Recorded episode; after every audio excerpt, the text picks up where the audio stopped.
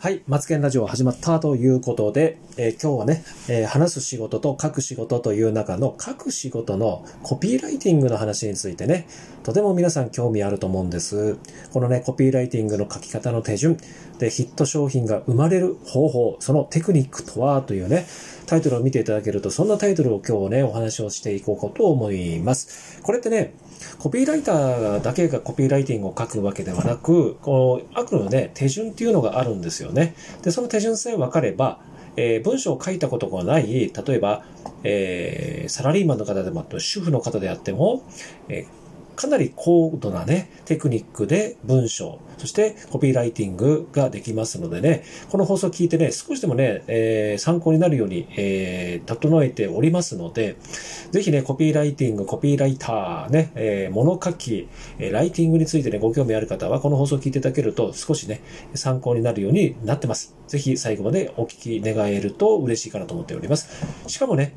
ヒット商品が生まれる。要するに、ネットの世界で何かを売ろうとするっていう時は、必ずこのライティング、言語、言葉って絶対に大事なので、必須項目であり、必須スキルでありますので、ぜひね、聞いてください。ということで、えー、今日はですね、1年後、2年後、3年後の未来を変えるための、ライティング、えー、ものを書く文、文章ですね。その辺のところについて、えー、こと細かくテクニックについてね、お話をしていきます。はい。今日はね、早速本題に入りますね。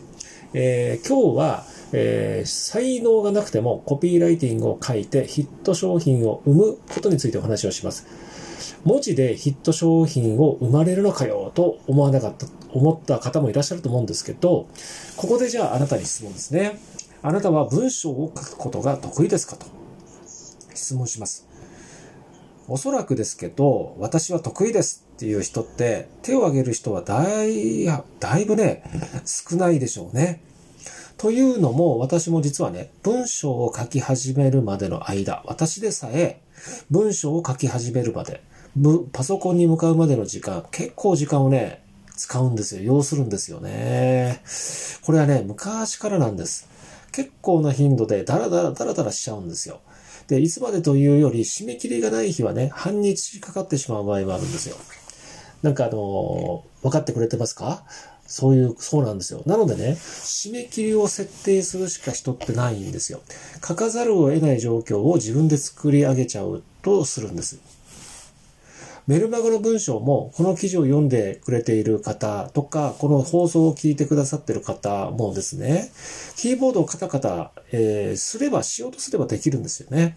で、大事なのは、自分自身に追い込みをかけて、自分自身に責任を持たせることなんだとも、私は思っておるんですね。そして、出来上がった文章を声に出して、今回このように、まあ収録でもいいんですけど、えー、声に出して読むことを習慣化してみると、えー、書きながら声を出すのもやってみた、見ながらですね、やっていただくと、えー、コピーライティングというよりも文章のそのテンポっていうのが分かってきます。書きながら声を出すのもやってみるといいと思います。それと同時にね、音声配信もこのようにできるわけですよ、やろうと思えば。余談ですけど、私はね、ラジオパーソナリティでもう1年以上ね、えこのような語り、要は話す仕事をしております。で、横道ちょっとそれましたけれども、文字を書きながら自分の耳で確認できる。それが何がいいかというと、文章を読みながら書くことで、えー、ね、テンポが生まれるんですよ。そうなんですね。テンポです。だから絶対に声に出しながら書いていただくことを私は、えー、ぜひお勧めします。またね、コピーライティングには、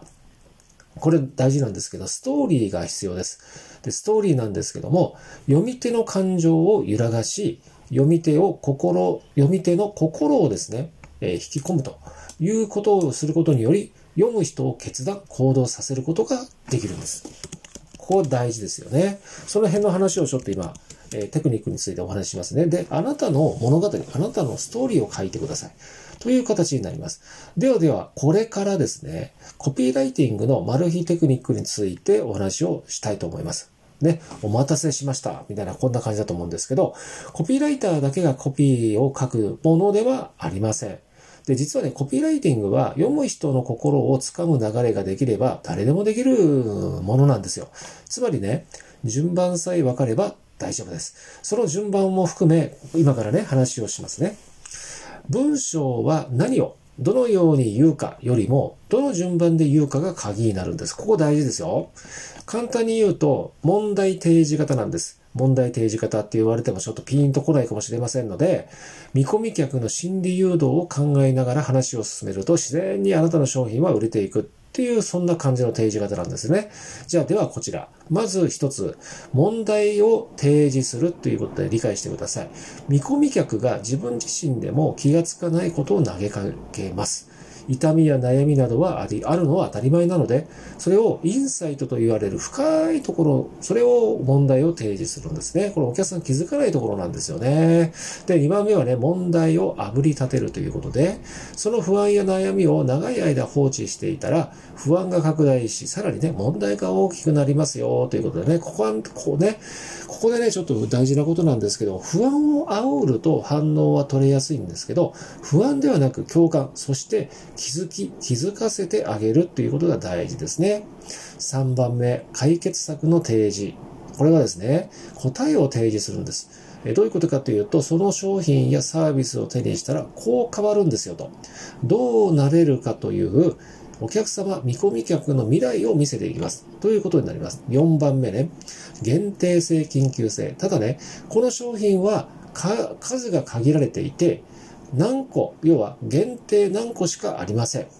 次回入荷未定とかですね、買わないわけにはいかない、行かないわけにはいかないというような、え、緊急性をね、ここで出します。限定性ですね、緊急性。で、5番目、行動の呼びかけ。これアクトの部分ですね。今すぐ申し込みをすれば、限定何名様までは通常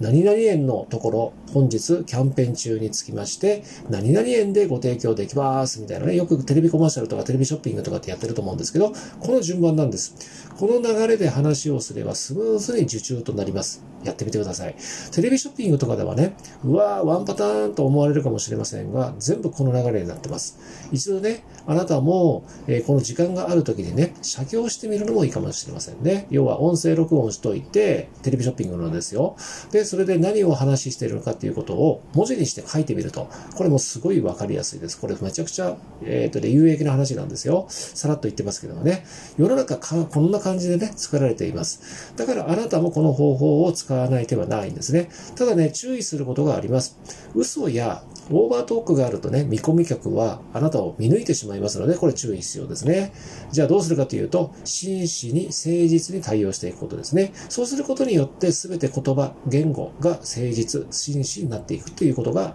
出てきます。見込み、ね、そしてちょっと今ちょっとあのーね、なんか、なんか何を言っていいのか分かんなくなったんじゃなくて、なんか今ちょっと被ってしまいましたけど、見込み客に接してあげてください。ちなみに反応の取れない広告っていうのを紹介しましょうかね。これあの NG 広告の場合で、例えばね、よく電車で釣り広告と見てると思う、会社の商品説明、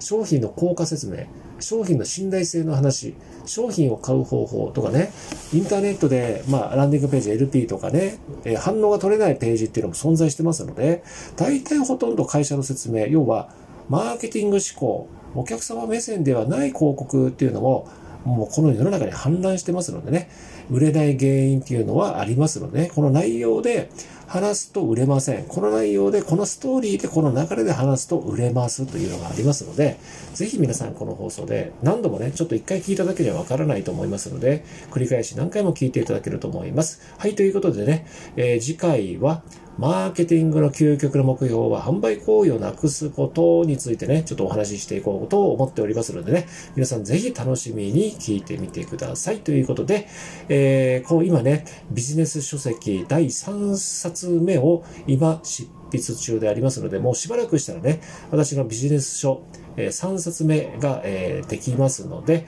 えできましたらまたね、この放送でね、えまた皆様にお知らせもできると思いますので、ぜひね、楽しみにしてみてください。ということで今日の放送は以上となります。